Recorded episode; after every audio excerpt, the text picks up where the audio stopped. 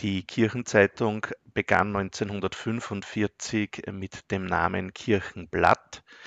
Äh, Im Zuge der Modernisierung aller katholischen Medien, äh, die in den 70er Jahren vonstatten ging, haben wir damals, also meine Vorgänger, wenn man genau ist, sehr bewusst das Wort Zeitung gewählt, äh, weil es um journalistische Arbeit geht und Zeitung da irgendwie passender war als Blatt. Ähm, wie viele Mitarbeiter beschäftigt die Kirchenzeitung der Diözese Linz? Ja, also wir haben äh, 13 Mitarbeiterinnen und Mitarbeiter. Äh, davon sind sechs in der Redaktion.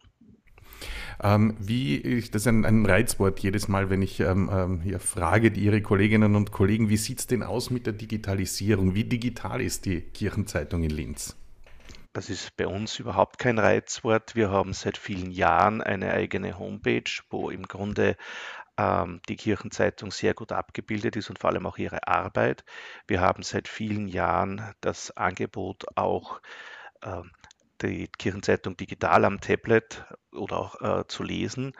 Und wir haben schon sehr lange auch die Möglichkeit, dass die Texte der Kirchenzeitungen Menschen, die äh, Probleme mit dem Sehen haben, vorgelesen werden. Also alles das ist für uns nicht neu. Das heißt natürlich nicht, dass wir uns sozusagen in den feinen Stuhl setzen dürfen und nichts mehr tun. Wir arbeiten zwar auch schon länger mit den sogenannten Social Medias, aber das ist sicherlich ausbaufähig. Wie sieht denn die Leser, Leserinnenstruktur Ihrer Kirchenzeitung aus? Ich nehme nicht an, dass sie sich grob von den anderen unterscheiden wird, aber Sie haben sicher auch eigene Umfragen dazu gemacht. Ja, die Umfragen sind in dem Sinne schon etwas äh, älter. Im Normalfall gehen wir davon aus, dass unsere Leserinnen und Leser eine kirchliche Beheimatung haben die allerdings sehr unterschiedlich ausschauen kann. In vielen Fällen äh, werden das Menschen sein, die pfarrlich aktiv sind, sei es als Pfarrgemeinderätin oder Pfarrgemeinderat, in der Liturgie, ähm, in der Kinder- und Jugendpastoral, wie auch immer. Natürlich sind auch Hauptamtliche dabei, aber äh, grundsätzlich richten wir uns an Menschen, die aus den verschiedensten Gründen in der Kirche beheimatet sind. Wir haben sicherlich auch einen gewissen Anteil an Leserinnen und Leser, die in der Betriebspastoral äh, sich engagieren. Und wir haben auch Leserinnen und Leser aus nicht nur kirchlichen äh, NGOs, äh, die sich halt einfach mit den Themen, für die wir auch stehen und die wir seit Jahrzehnten pflegen, interessieren. Wir haben, das ist vielleicht etwas Besonderes, auch seit vielen Jahren eine eigene Kulturredaktion, also eine Kulturredakteurin sozusagen. Und äh, auch da gehe ich davon aus, dass für unsere regionale Kulturberichterstattung, die auch viele kleinere Initiativen umfasst, sicherlich Interesse bei einem Lesersegment vorhanden ist. Wie kommt denn die Kirchenzeitung der Diözese Linz an ihre Leserinnen und Leser? Wie hoch ist der Abo-Anteil? Gibt es bei Ihnen noch Verteiler oder ähm, lebt das vom, vom Direktverkauf in der Kirche? Also äh, üblicherweise ist der Abo-Anteil äh, weit über 90 Prozent.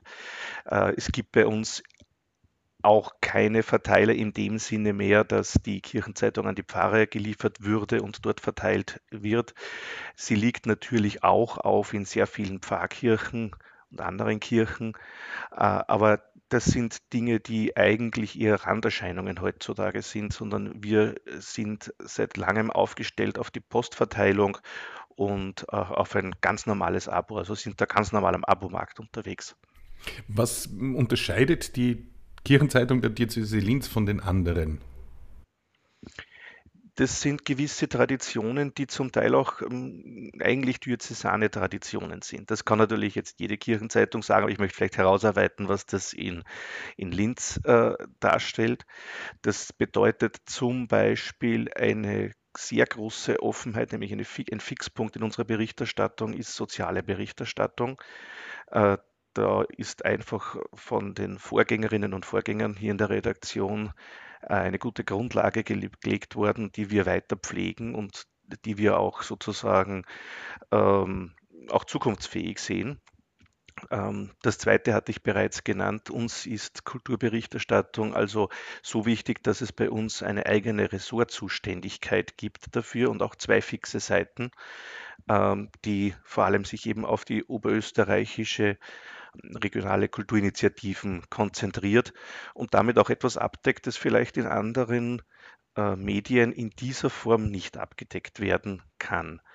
Und das Dritte ist vielleicht, dass wir eine oft ein, schon seit längerer Zeit eine kirchenpolitische, wenn man so will, Offenheit pflegen. Das heißt, bei uns wird relativ frei über kirchenpolitische Dinge diskutiert, über Ausrichtungen. Bei uns wird versucht, das ganz liberal zu sehen, im Sinne, dass wir der runde Tisch sind, auf den die Argumente gelegt werden können und eben hier ein Austausch stattfinden kann.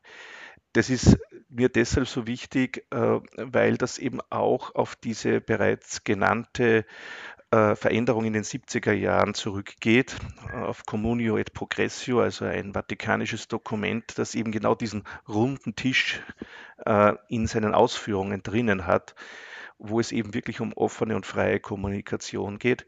Und in diesem Zusammenhang steht eben auch die Tatsache, dass wir uns nicht als Blatt sehen und nicht als das, was der Bischof in unserer ersten Ausgabe 1945 schrieb, nämlich wir sind keine Pressekanzel, sondern wir sind eine Zeitung. Wir sind eine Plattform für den Austausch von Informationen, aber auch für den Austausch verschiedener, unterschiedlicher Ansichten und Meinungen. Wo sehen Sie die Zukunft der Kirchenzeitungen und damit auch ganz konkret der Zukunft der Kirchenzeitung der Diözese Linz? Ich glaube, dass die Zukunft darin bestehen wird, genau das weiter zu pflegen, allerdings mit neuen Mitteln.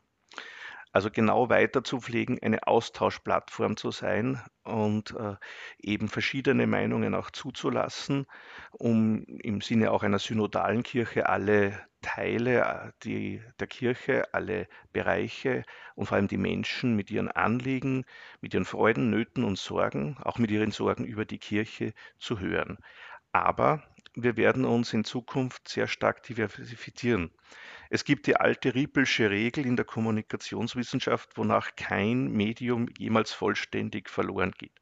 Das heißt, ich gehe davon aus, dass auch in Zukunft die gedruckte Zeitung sozusagen das Backbone der Kirchenzeitung der Diözese Linz sein wird. Allerdings ist uns klar, dass die Digitalisierung, für die wir uns ja sehr frühzeitig entschieden haben, auch äh, heißen wird, dass wir auf den verschiedensten Standbeinen, also nicht nur auf diesem Standbein stehen werden, sondern auch eben im digitalen Bereich. Das bedeutet, dass wir uns auch hier neu aufstellen müssen. Das haben wir personell auch heuer getan, indem wir auch für den digitalen Bereich eine Anstellung geschaffen haben. Äh, und das ist klar, dass das weiter ausgebaut wird. Wir haben da viele Ideen bereits, die wir in den kommenden Monat umsetzen wollen. Allerdings äh, steht zuerst noch etwas ganz anderes an. Das betrifft sowohl den digitalen als auch den äh, Printbereich. Wir werden ein neues Layout umsetzen. Das soll am ersten Adventssonntag sozusagen erscheinen. Und das beschäftigt uns zunächst einmal sehr dringend, weil da sind noch viele Entscheidungen zu treffen. Aber dann werden wir immer sehen müssen, wo die Entwicklung hingeht und wir müssen vorne mit dabei sein. Denn eines ist ganz klar, eine Kirchenzeitung ist eine Zeitung. Und wie jede Zeitung kann sie die medialen Veränderungen nicht ignorieren. Und das werden wir nicht. Und deswegen bin ich eigentlich sehr zuversichtlich.